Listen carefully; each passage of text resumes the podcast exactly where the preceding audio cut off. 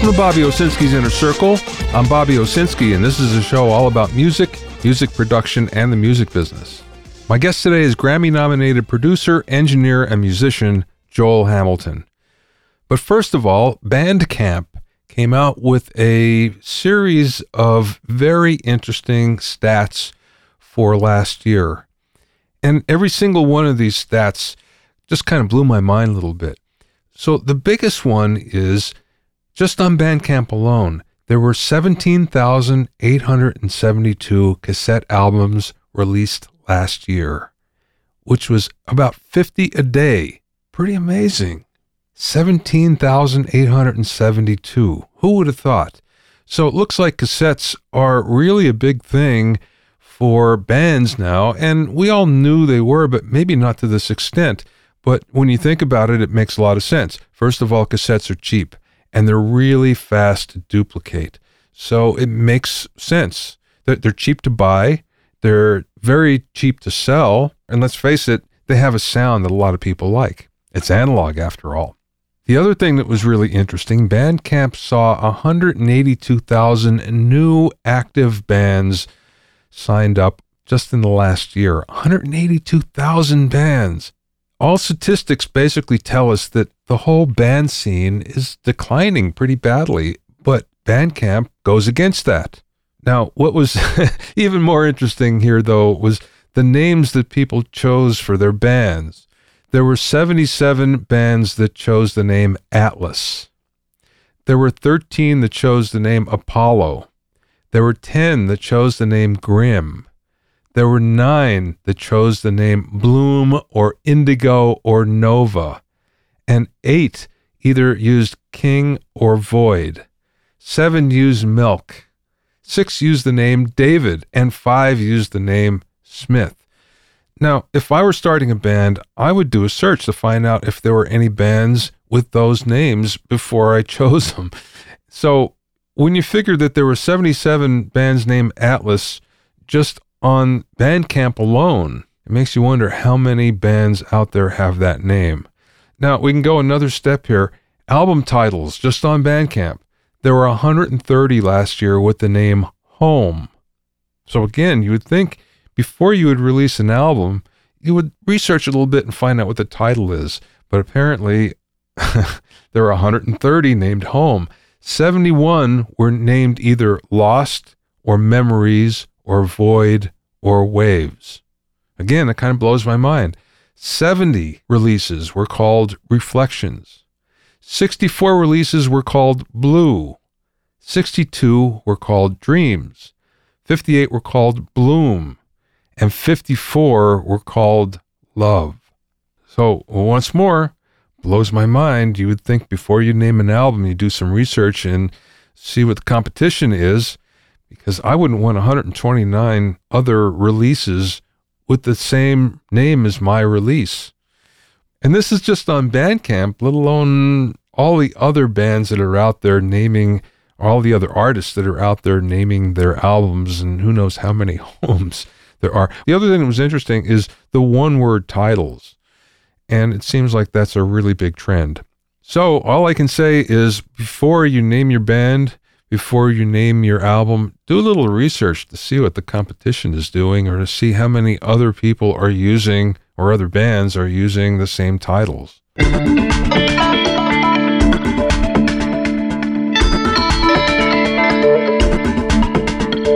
If you have any questions or comments, send them to questions at bobbyowinnercircle.com. Please check out my award winning music industry blog at music3.0.com and my award winning music production blog at bobbyowsinskiblog.com. You can also check out my online courses at bobbyowsinskicourses.com and also lynda.com.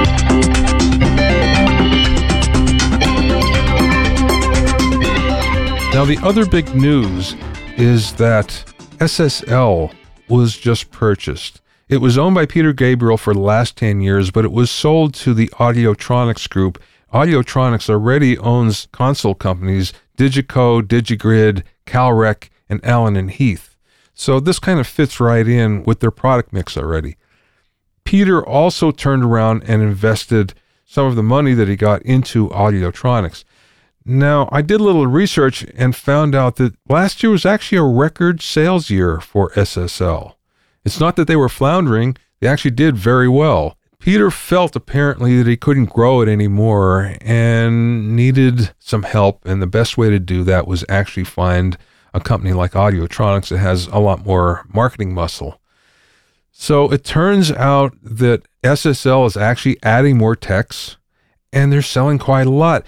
There was a post on Facebook from LA Tech Phil Scholes who said that he actually installed two dualities last month and he was one of a dozen techs that were doing so. So someone is buying these. Now, the interesting thing here is the fact that when you look around, you think that large format consoles are kind of over.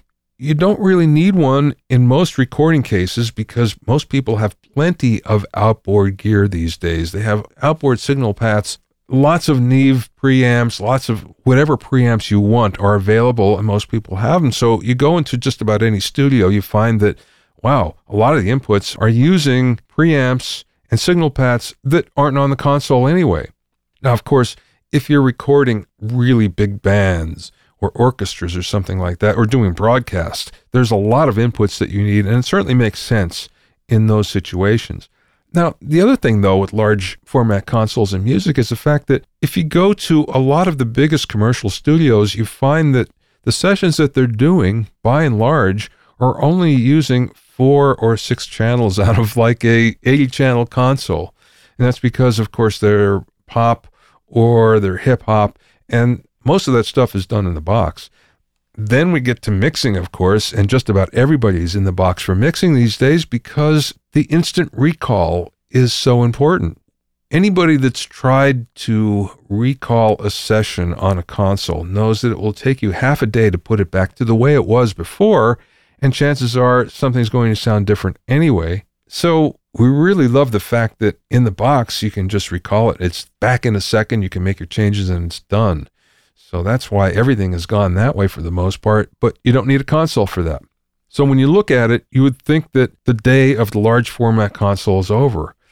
But yet, these things keep on selling. And if you talk to API, for instance, they're doing really well with their large format consoles. And we see new companies coming out Audio Techniques, for instance, the old company from the 70s that made consoles, are bringing back the consoles again. So we're finding new people coming into the market, new consoles coming into the market, and the old brands are still alive and, and well, apparently. So if someone tells you that consoles are over, someone like me who's been claiming that on my blog and on this podcast for a while, it looks like that's not the case at all. My guest today is Joel Hamilton, who's a four time Grammy nominated producer, engineer, and musician, whose credits include the Black Keys, Iggy Pop, Elvis Costello, and Pretty Lights, among many others. He's a part owner of Studio G Brooklyn and a frequent speaker at conferences all over the world. I spoke with him via Skype from his studio in Brooklyn. Let's go from the beginning. How did you get into this business? You were a musician, I assume. So, what was the beginnings? I started out my dad was actually a drummer in a band that not of note, but just sort of in a band with my uncle. And uh, the the we we were the band house. So there was a set of drums, there was a Fender Twin, you know, there was a 335, a Portaflex, a Rhodes, you know, there was all this stuff. And uh, and so before they would get off work and I would get home from school, I had this two and a half hour window in you know in grade school where I could fuck with everything. and and then put the you know the knobs back to where they were for fear of being murdered and uh and basically you know that that really that started my love of the gear side of things actually more than anything i would say it's it, it's my my grandfather was actually someone who he was a part of the team at MIT that developed the Klystron tube, which is wow. uh, which, which, facilitated TV broadcast. Um, and so my dad that was instilled in him same with me. There was sort of a a broadcast background. My great grandmother was the first woman to have a syndicated radio show in the world. Wow. Um, so it was like so was sort of broadcast and microphones and things were kicking around in the house. And and i didn't really care about the gear so much. I wanted to you know play guitar or drums or whatever in a rock band or something when i was a kid kid and then there was some recording gear left around. Of uh, it was probably a 38. I don't remember, but I think in retrospect it was a quarter inch, you know, four or eight track. Um, and uh, and once I figured that thing out in in about fourth grade, after using just like little, you know, uh, consumer two track stuff and splicing things just for fun, like making mega mixes where it'd be like, you know, the Beatles into the police or whatever, and I'd cut off the downbeat and it would go into the next song. Um, after that type of thing, figuring out a little multi track thing, um, again, while my dad and uncle weren't home, it was like I I was bit, you know, I, I was bit by that bug and, and the sort of tech side of it was built in. I mean, those were the discussions at Thanksgiving with a grandfather who worked at Lincoln Labs and a dad you know, that was a gearhead as well in a million different ways, sort of automotive, all kinds of stuff, electronics. And um, I liked the the the crossroads, that sort of rendezvous of technology and art. So creative thinking and then pursuing it with whatever tool was was available to me. What's interesting is you started so young. I mean, most of us get the bug when sure. you know we're, we're, a little bit older, I think. But uh, wow, if you're doing splicing in fourth grade, that's advanced stuff. I would, I would make my little sister. I have one younger sister. I'd make my little sister read these, uh, these kind of really corny little, you know, kind of fake radio show. So my dad had all these Firesign Theatre records and oh. things like that, or like Monty Python records and things like that. And so we would do these sort of silly little comedy records, but then I would cut them. And long before that sort of kitchen magnet poetry thing came out, I would write with a marker on the chunk of tape what word my sister had said. And I would sort of cut it back together so that she would say something incriminating. Like I would have her, her name was Libby. Her name's Libby, and she would say, you know, my name's Libby, and I think unicorn farts are terrible, but I like flowers. And of course, I would cut it. So she says, uh, "My name's Libby, and I like unicorn farts." And I would think that was hilarious at ten years old. It's hilarious but now. Little did I know, I was actually I'm still laughing about it. But but the thing is, little did I know, I'd then you know be cutting it on a on an 827 you know 40 years later or whatever i'd be cutting things on my 827 and and actually applying those silly techniques in my brain it was silly at the time and then realizing that I, you know, I already had experience as to where to cut the S versus where I could cut something more like a K sound or a T sound and make it work properly and sound more natural. With the goal being that it actually sounded like my sister loved unicorn parts. okay, so, so I'm still I'm still cutting unicorn parts in the studio. so you started really really young. When did you get serious about it? I think really I started to hear deficiencies in in my own recordings. I started to have the ability to hear what was lacking compared to the you know police record I was listening to or something. And so it, it that started the pursuit of subjectively better and more professional results. And and it, that's still pre-internet. Um, you know, in my late teens, early 20s, it's still way pre-internet happening. And so we're or at least average human having internet. And so, you know, I, I didn't, I couldn't just ask the the hive mind via Gearslutz or the tape op message board. You know, I had to start figuring out for myself, like, okay, I should get a better mic. Mm. or I should get, you know, like I, yeah, and you start doing that cyclical thing where you reveal the weakest link in your chain, you know, so it's like the, I couldn't afford a, two inch machine. So I got, you know, a quarter inch eight track, and one that would run at 15 IPS, and I thought it was amazing. And then that would reveal that the the microphones were weren't up to snuff. That would then reveal the next thing in the chain, and I on and around until now I'm sitting in a room with a ton of gear and an SSL in the A room and a Neve in the B room and a Neotek in the C room. You know, this is whatever 30 years later. Um, so I would say the first, but, but that led to sorry, I'll, the, in in more nuts and bolts, that led to the first record that I ever did coming out was 95 or 96 some you know like these punk rock seven inches you know 45s type of thing is what i was doing with the eight track. Um, and then i finally put together more of a pro studio. Um, it well, it always went hand in hand with my goals and vision for what I was trying to achieve, and therefore it wasn't just like me going to Avatar or at that point Power Station and, and just getting a couple days and tracking there. For whatever reason, it was always sort of intrinsically tied to the size band I was in and the sort of hardcore and punk scene I was in. It was, you know, they didn't have the dough to go to Avatar, so it was dependent on what I had in my basement studio at the time was what I was working on really. So that was that was about it. I think that was the the real record started to come out based on on me just getting to a level where I could even kind of trick the listener into thinking it was a real recording, you know. But of course, having gear is one thing, but knowing how to use it is another thing. So, was this all experiential, or did you have a mentor when it comes to recording or mixing or any of that?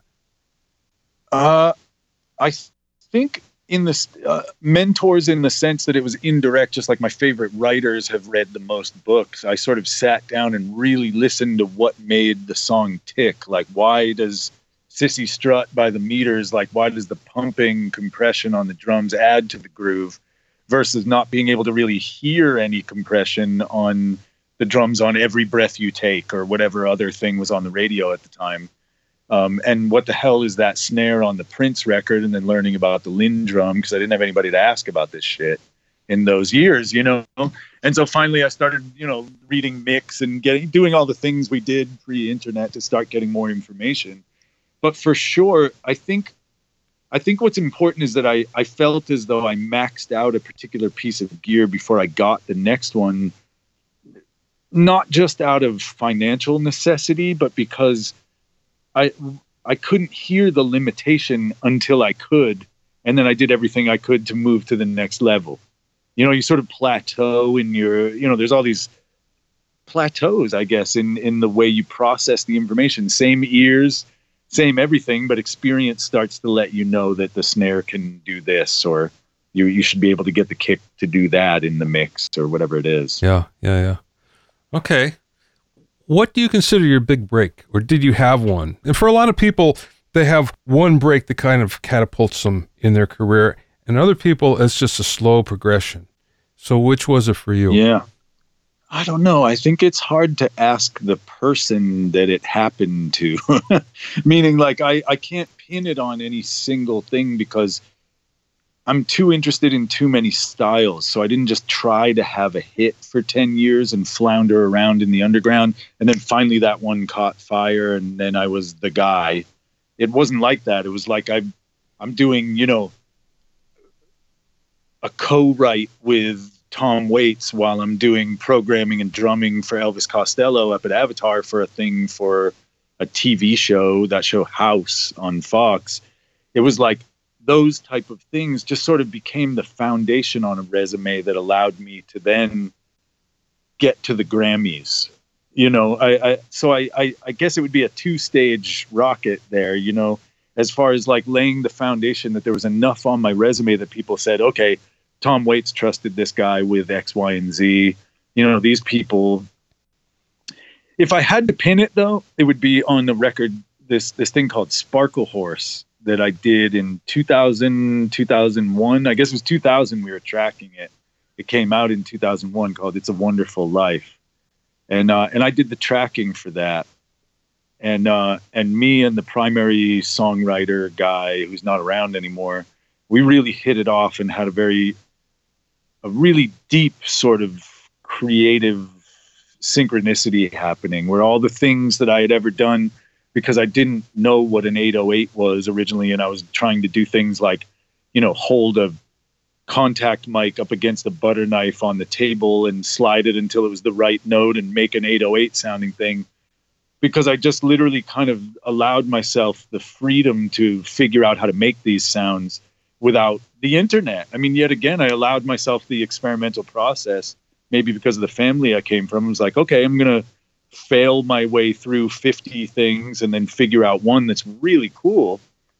Um, and Mark wound up really enjoying that, like the ability to understand what a contact mic on a butter knife on the edge of the table sounds like, sort of led to the ability to mic some non traditional setups, we'll say and uh, and that one sort of opened me up to the notion that that could be done on Capitol Records. I think that's why it was such a breakthrough. Maybe not for me in the sense that the Capitol gave me the break, but that it kind of opened up my heart coming from the underground. Like, wow, there's some creative shit that can happen that is well funded if the songwriting is there, and then a bunch of other variables kind of fall into place. An A and R guy with some vision, you know what I mean? Like Yeah. all the things that Yeah. we all know make a great record. And that one sort of became a classic that I'm really proud of. And people still ask me about vocal sounds and things that we did on that record to this day.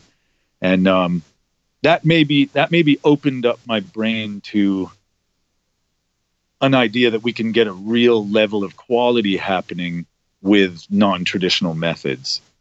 That's outside the box thinking because most people would go the other way where they'd stay as traditional as possible, but kind of move up quality wise. But you didn't do that. And, and I think that's cool because actually you're, again, more experimental at that point. You're more willing to think outside the box. Where I know for me, I'm such a traditionalist, it's difficult to think like that. And I'd always have to kick myself instead of saying, no, that's not the way it's done, going, oh, okay, yeah, yeah, we got to try that. But it seems natural to you to, to just do that right off. It was it was more about uh, not thinking of it in terms of going outside the lines not knowing where the lines were to begin with. And then i would fill in this fundamental knowledge like wow yeah a pair of 414s or 87s up above the kit sure does make it easy to get my imaging right? You know said all this bullshit I've been doing forever. So it was it was almost like I I landed on that you know on planet normal and was like I could finally breathe after all these years of like fumbling in the dark through things and and there was there was just a lot of information there. Like I say, you know, you got to do a lot of digging before you hit gold. And I, I had a lot of dirt, piles of dirt in the backyard before I actually found any nuggets that were worth anything but at the same time, you know, I mean, that's it, I did get to things of value eventually, um, and then filling in the fundamentals later. It was like you know, finding myself doing things with people who did want it a bit straighter. It was it was super cool to then. It it felt interesting to do the normal drum setup. you know, it was like, wow, this looks like a picture in mix, man. But see, that's what's so cool. Most people, again, will take the traditional way and then they'll kind of go vary from there after they've discovered what that, I shouldn't say traditional, industry expectations Sure. are. And you went the other way. And that's what's so cool because, again, you fill in the blanks. You, you go outside and then you fill in the blanks. And to me, that makes a lot more sense to do it that way. But that's not the way it happens Sure. normally. Yeah.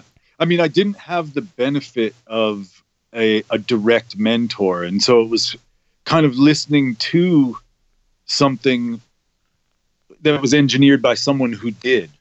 Yeah. You know what I mean? Somebody who was 29 or 40 years older. I had no idea what they were, but had been doing it for a lot more years than me.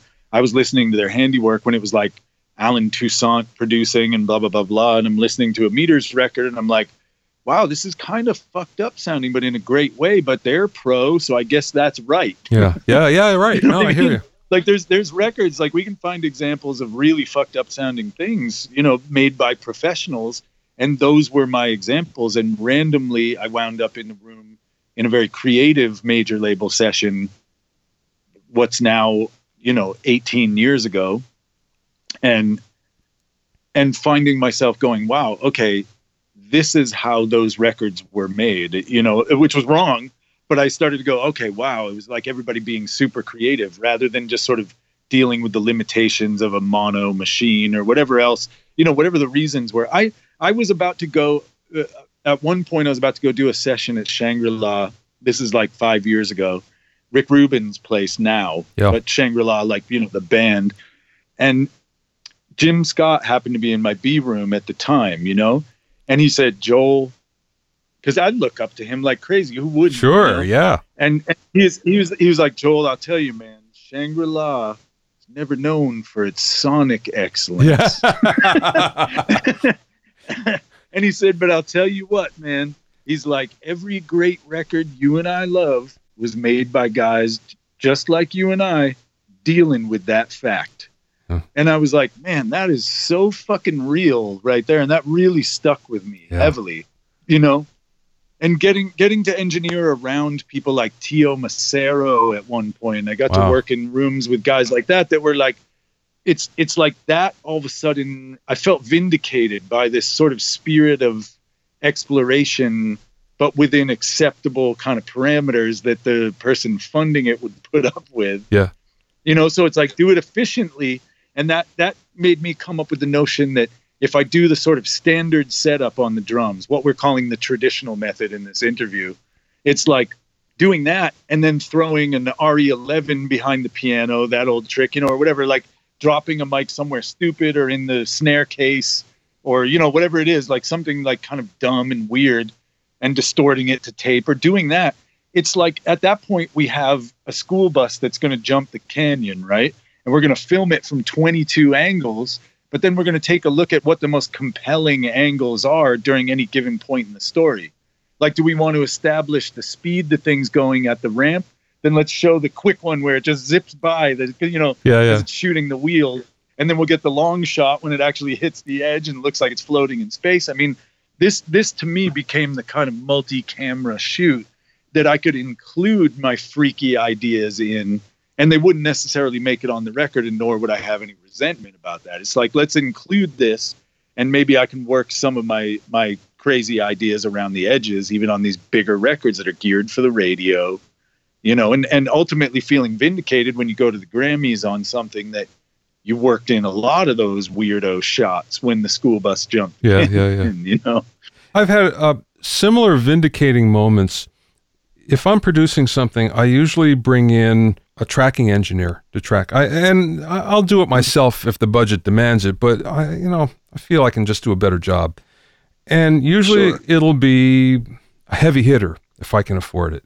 And what tends to happen is I'll look at them and I'll think, "Oh yeah, okay, that's the way I would have done it. Okay, yeah, check that one off. Yeah, okay, vindication, Exactly, vindication." you know what I yeah mean? exactly And and Yeah. one I had Ken Scott on. So he's coming in with the Abbey Road influence, you know, sure gee, Beatles Yeah, and Bowie and Supertramp.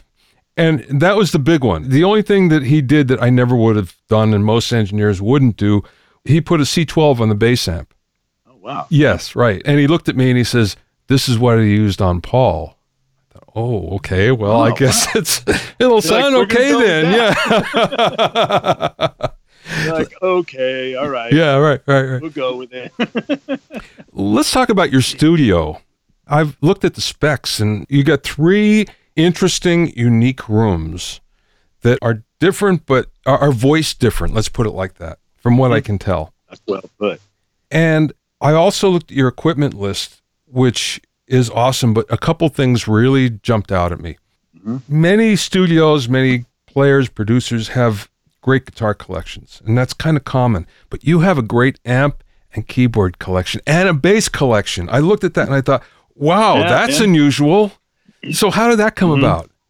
my partner of 19 years, my business partner of 19 years, was the bass player in a band called Pere Ubu. Oh, of He was course. the bass player in They Might Giants. He was in Jeff Buckley's band. He was played for Lucinda Williams. You know, he's played with everybody, like with uh, Charles from Pixies. You know, he was in the Catholics, Frank Black and the Catholics. Like he's in a, a gajillion bands, played with everybody, and uh, and he just kind of bought basses. I mean, the first Pere Ubu record was '77, and uh, and so in 77 a 62 jazz bass was just kind of old it wasn't classic yeah, yet. right. And so a lot of these you know you bought them at pawn shops on tour and just thankfully never got rid of a lot of those so we wound up with some really good basses laying around and, and between the two of us we kept collecting amps kind of like uh it's kind of the same thing like you saying that there was a c12 on the bass amp it's like you and you own a studio you start thinking wow we should have a c12 around for bass amp Yeah, you know, it's right. that kind of thing. I would bump. I would. I would bump it. You know, Rebo would come in with like a black bass deluxe or something and really get a great sound from it because he's him. I mean, we all know that the guitar is the player, but but at the same time, that was the tool he chose to get there. And and I'm going, wow, that's a great useful tool for a studio. I mean, this one's obvious, saying a Fender Deluxe. Yeah, yeah. Uh, it's like you know, speakers in the studio, but the uh, you know, so there was like, okay, let's get one of those. And I really, I love Princeton's. I'm kind of a Princeton freak. Yeah. So I have like every year of Princeton, you know, from like from like 60 on, you know, and and uh it just kind of came together like that. It, it was everything was in the service of a particular vision rather than gear for gear's sake. You know, it was definitely again like things that I loved the sound of it. And then I'd go, wow, okay, that thingy was used for this. And I see why this is so great. You know what it is? It's talking to people. I went to racing school for motorcycles at one point in my life. And it's trying to talk to people, like talking about different compressors, different mic pre's, different amps, right? It's like talking about different tire formulations. Like if you're not moving quick enough that you sense what they do at the edge of adhesion, you never get a feel for why it's fucking great in one circumstance and maybe not so great in another. So running things right up to the edge and figuring out what they do under duress, that's why a 1073 does what it does versus a 1081. Yeah. You know, or or a, a, a tweed champ versus a blackface champ with a you know with a different speaker in it or something like that. It's it's these things when they're getting smacked around a little bit, they just they reveal their character in a way that always intrigued me. Again, it's where the sort of the the the original gesture is either sort of exalted or stomped on by the thing you're using to get that gesture into the world. And and there's things that seem to sort of exalt what Ribot was doing, holding it up and kind of giving it a you know even more life where we could hear it correctly because his gestures worked with that particular amp at that volume, that wattage worked at that volume. You know what I mean? It's Yeah. it's where it's it's when the it's when the thing meets the the sentiment and the gesture and we find ourselves kind of idiomatically responding to the idiom of like the the the verb turned all the way up on a Fender Deluxe like that carries an idiom for all of us it might be personal and different for everybody but it certainly carries a particular spirit and and I loved that and and the amps became those colors on that palette for me That's so cool. Would you have a favorite? Desert Island would be a, a 65 Princeton reverb, Hmm. the blackface, Blackface. Princeton reverb. I, I think I could probably do any record with that. I like the tone of the brown quite a bit, but it doesn't have verb. Yeah. You know? it just, Yeah. And tremolo only goes so far. Yeah. You know? okay, you've done such a wide variety of artists, different genres. Do you approach them all the same? Oh yeah, basically. I mean, I'm definitely always me, but there's a bit of method acting, like meaning I'm if if I'm producing, it's different than I'm engineering too, you know, or Yeah. or both. So in the sense that if you know, I'm not going to suggest a, a a mellotron solo on the metal record or whatever, you know. I mean, there's there's things that are genre specific, but but for sure, I would say that most of all, I mean, you know, man, you've done some amazing shit that creating a, a an environment where the people can do their best. I mean, this gets so Oprah slash Yoda, but creating an environment where people feel like you, what they're doing matters to the world, has been more important than what kick mic I used. Whether you know if it's a rock record or a jazz thing, it's like people going out into the live room after I've put together something that sounds really good. You know, in the time that from the time the drummer's butt comes off the stool to the time they're standing with me, you know, in front of the monitors, it needs to sound like something. And so putting things together while they're playing and kind of getting a running mix happening. And then they go back into the room for take two feeling like fucking heroes. Like that made more of a difference every single time than whether when they got back in there they played jazz, rock, or or hip hop, you know, or funk or whatever. It's like for sure there was there was an energetic thread through every single session for me. So it's kind of the same thing. And then there's very few things that that are genre specific. Like I say, that it's it's just more what we'll what the genre will tolerate. Yeah, You know yeah, what yeah. I mean, Yeah. it's kind of like okay, how far can we take this and and is it an informed departure that makes it unique and cool, or is it just stupid and I'm I'm misinformed about what's okay for this metal record? You know, would it be would it be the coolest new metal record because there was a Mellotron solo, or would it just be kind of a dumb hybrid that nobody wants to hear? You know, It's a fine doesn't line. become Strawberry Fields. It is a fine line, Yeah. but that's why it's context driven, and so it's hard to answer that. I I would come at it with the same open heart and ultimately have to decide in the moment whether it was dumb or brilliant. yeah, yeah, I get it. Because that's a fine line as well. Nixon question for you, and, and I think I know yeah. the answer just from our conversation so far. When you're mixing, are you using a lot of compression? yes, but not. But but it depends whether it's a lot, meaning many doing very little. Yes, sometimes, or a few doing a lot. Yeah, sometimes. You know, on a mono room mic, maybe there's a single compressor pulling back a lot and freaking out. But then on a main vocal, there's five compressors, two in parallel, three serial in a row, or like on the insert and the tape out or whatever. And they're not doing very much each. Even if the total amount of gain reduction is 10 dB, it's like two each across five devices or something. Yeah. Um, you know, and it's it's whether we're trying to like blow it up or shellac it. You know, we need to do a bunch of little layers to get it to be really shiny, or we can just swing a fucking sledgehammer at yeah, it yeah, yeah. make a big difference. Make a big difference pretty quickly in the tone. Yeah, you know. so, about, but yes, definitely using a lot of different devices for compression. How about bus compression? Yeah, I mean, weirdly, I went through like a I have to have 900 things down to the right going on phase and kind of backed off of that madness and I because I kind of figured out what I was leaning on the most, and it was really kind of like a drum bus compressor and maybe like a a vocal, maybe a couple vocal buses and one bass thing is rare, but I I'll do it sometimes. It's mostly because I have this compressor that distorts a lot, and so if there's something that needs needs to sound a bit more B15y on the DI or something that's been submitted to me, this compressor kind of sounds B15 ish. So it's more as kind of like a what people would imagine a culture vulture doing or mm. something along those lines, you know, but in parallel though, so I'm not just beating the crap out of it at the channel. How much are you doing in the box? Quite a bit.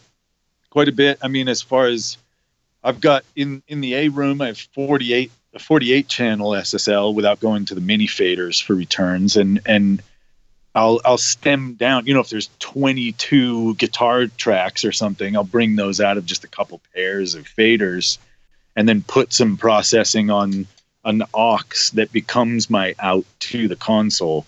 A lot of times I'll use an aux to trim the out to a stereo pair on the SSL instead of just loading up a gajillion dB of guitars. You know, after 20 tracks of it recorded hot, it's just the SSL doesn't want to see all that coming out of a Burl converter.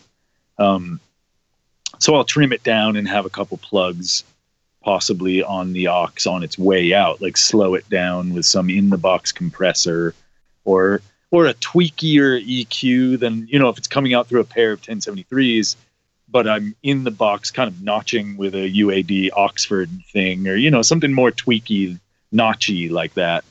And usually doing trying to use what's great about digital, which is something like an Oxford that I can use a graphical interface, find the annoying frequencies, pull it down, um, and or a phase linear EQ, things like that.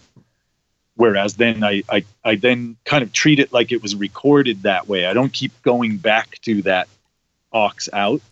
I then treat it like okay, now we're back out in the analog domain, and I deal with that signal I've created with plugins coming out like it's coming off a tape machine. You know what I mean? Yeah, yeah, yeah. I got you. Do you have a favorite plugin that you find yourself using all the time? I like. I really like the. uh I like the Massey compressor yeah. a lot. The CT5. I use that all the time. I use the. I use UA primarily for the EQs. I use the 1073 plugin a lot. Mm-hmm. Um, I like that one because it's it's not that the something that always drove me nuts about digital stuff about plugins in general was that there's zero point when the instance is initiated on the channel was doing nothing and i've never fucking patched anything in my rack that did zero before i started touching the knobs yeah. so there was never that chance of like a happy setting from the last session type of thing on an 1176 you know those old stories where it was like we had it set for bass and then put it on the overheads, and it was crazy. And yeah. that became you know, Abbey Road, you know, or whatever. Yeah, yeah. It's like that type of shit. This doesn't happen when your when your fucking plugin comes up doing nothing until you start messing with it. And I love the fact that there's like the the line amp is modeled and you know it's component level modeling with that stuff. So you wind up with an actual change in timbre immediately that's amplitude dependent, just like a piece of analog gear. That I love that. So I use that one quite a bit. Have you tried the uh, BX console from Plugin Alliance? I haven't. I know what it is. Yeah, I I like the BX stuff a lot. But what's interesting about the BX console, is, well, they, they have at least two different models, one on uh, uh, Neve and another in SSL. And Yeah. every time you put one in, it sounds different. So, in other words, the owner has a Neve himself, and he noticed that every single channel sounds different. And it's like, well, That wait a like- second. If I have plugins that all sound the same, that's why I'm not getting the analog sound.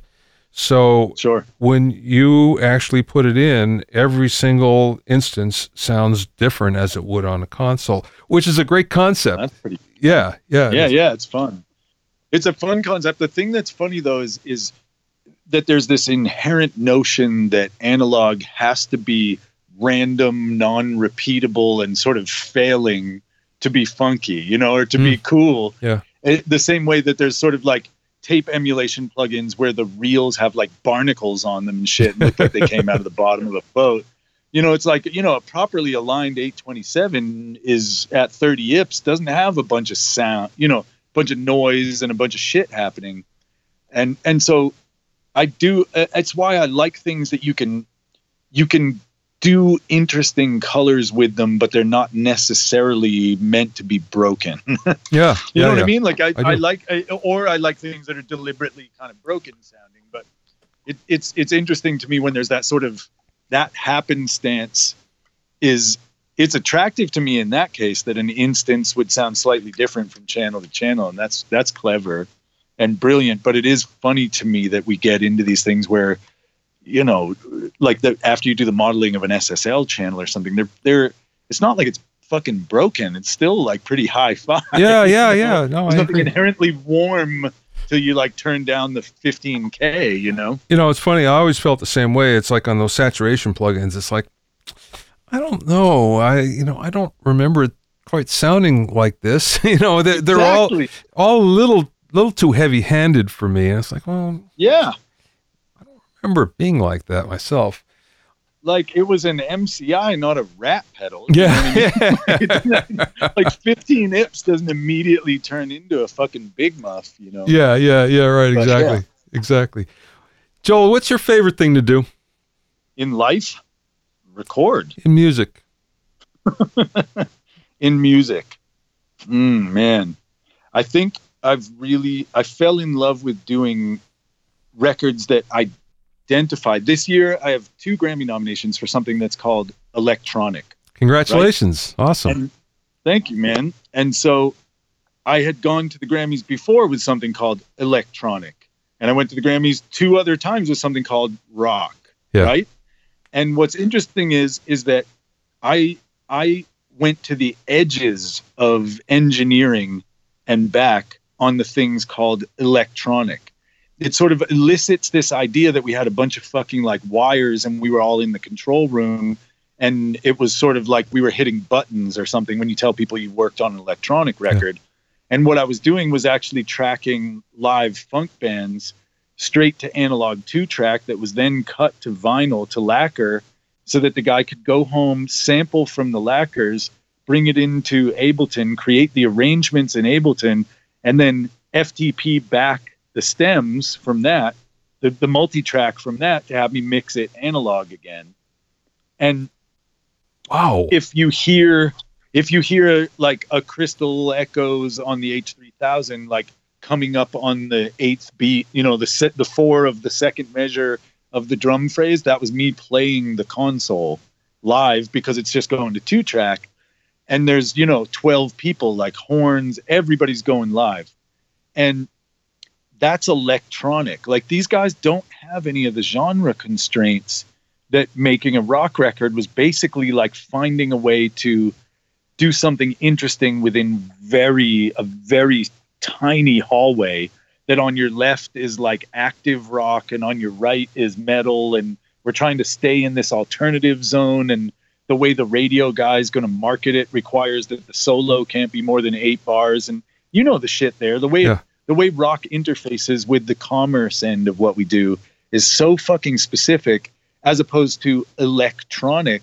where i'm recording like a gnawa group on one day a guy you know singing at the same time as a a, a hundred year old bosendorfer piano you know and and half of it is supposed to sound like it's from 1984 half of it's supposed to sound like it's from 1972 very specific kind of markers of when things got cleaner in the disco era Yeah. versus the again versus like the metersy kind of grit and you know being super hyper aware of like these three year differences like this should sound more 1971 1970 electric prunes david axelrod and this should be you know an obscure you know a, a chocolate milk record that allen toussaint did in 75 you know like the texturally and so we're using completely different techniques. And i mean you have to be more of a method actor at that point to get the cartoon of the spirit of an era to come through the speakers.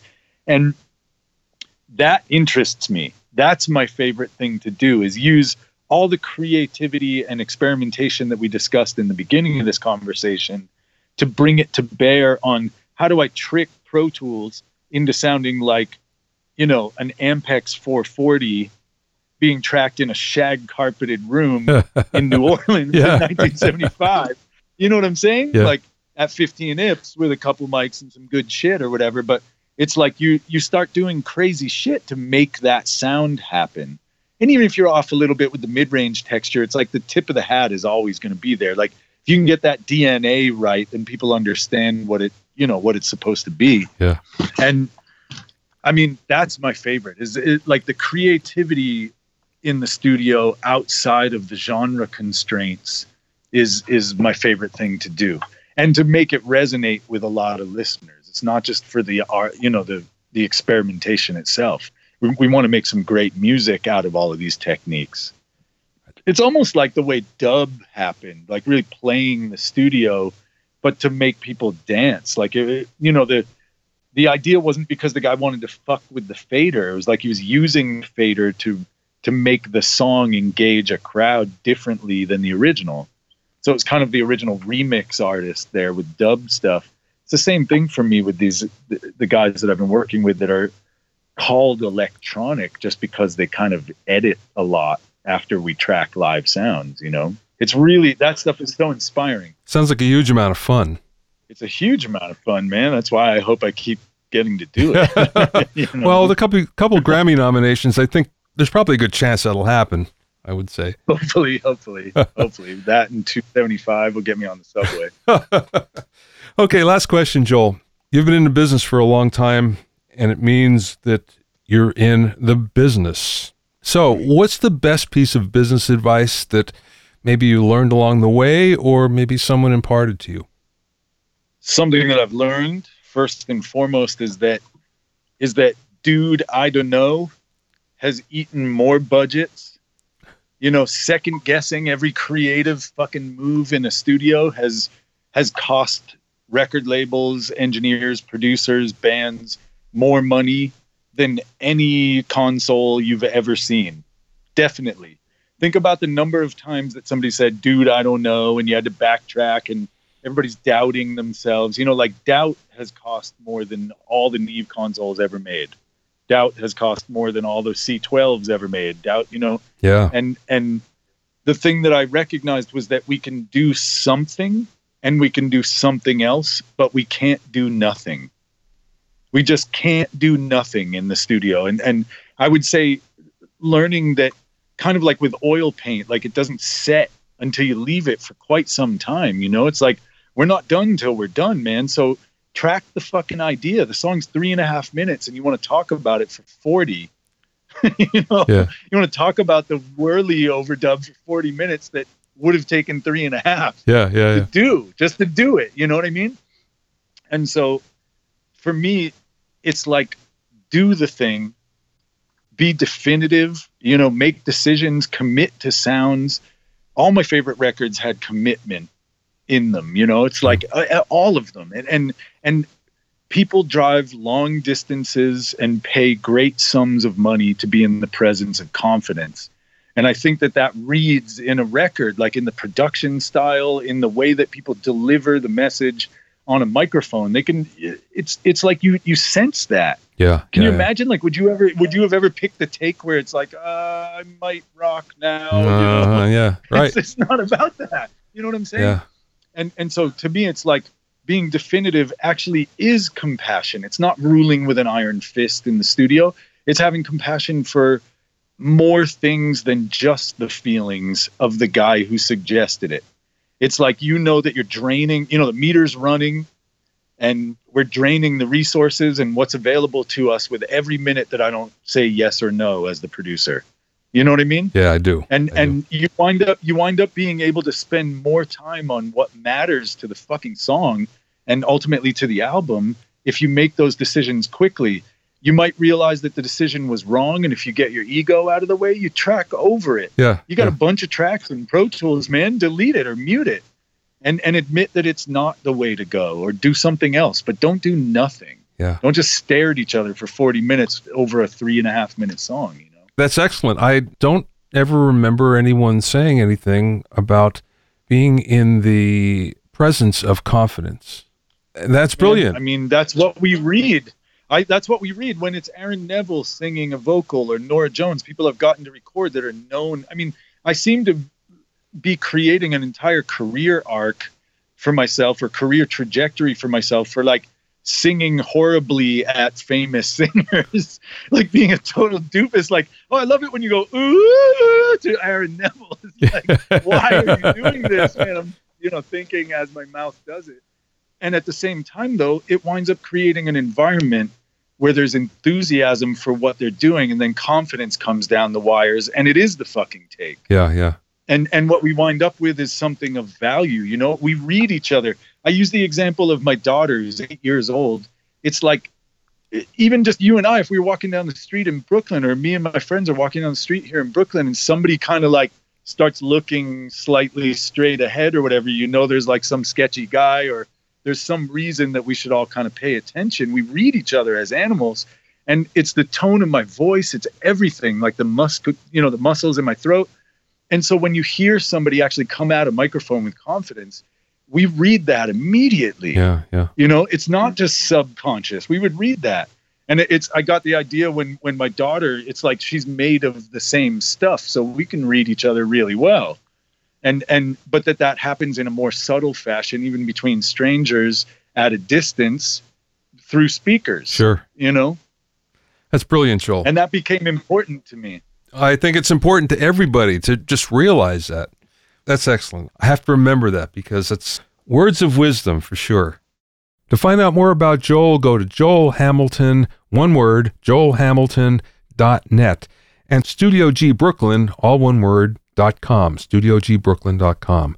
Thanks for listening and being in my inner circle. Remember, if you have any questions or comments, you can send them to questions at bobbyoinnercircle.com. To listen to other episodes of Bobby Owsinski's Inner Circle, go to bobbyowsinski.com and select the podcast tab, or go to bobbyoinnercircle.com or find it on iTunes, Stitcher, Mixcloud, and Google Play.